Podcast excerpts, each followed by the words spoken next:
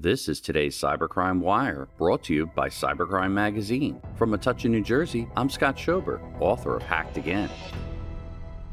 Breaking news RCMP is facing alarming cyber attack, as reported by IT World Canada. The Mounties told CBC News today that a breach of this magnitude is alarming. The situation is evolving quickly, but at this time, there is no impact on RCMP operations and no known threat to safety and security of Canadians, a spokesperson for the RCMP said in a statement issued to CBC News. The quick work and mitigation strategies put in place demonstrate the significant steps the RCMP has taken to detect and prevent these types of threats, CBC News was told. It could be a coincidence, but this week, Canada's Communications Security Establishment, the government's cybersecurity and electronic spy agency, urged IT departments to be vigilant for attacks because Saturday is the second anniversary of Russia's invasion of Ukraine. The worry is that Russian government threat actors or groups affiliated or sympathetic to Russia will mark the time by launching a cyber attack against nations supporting Ukraine.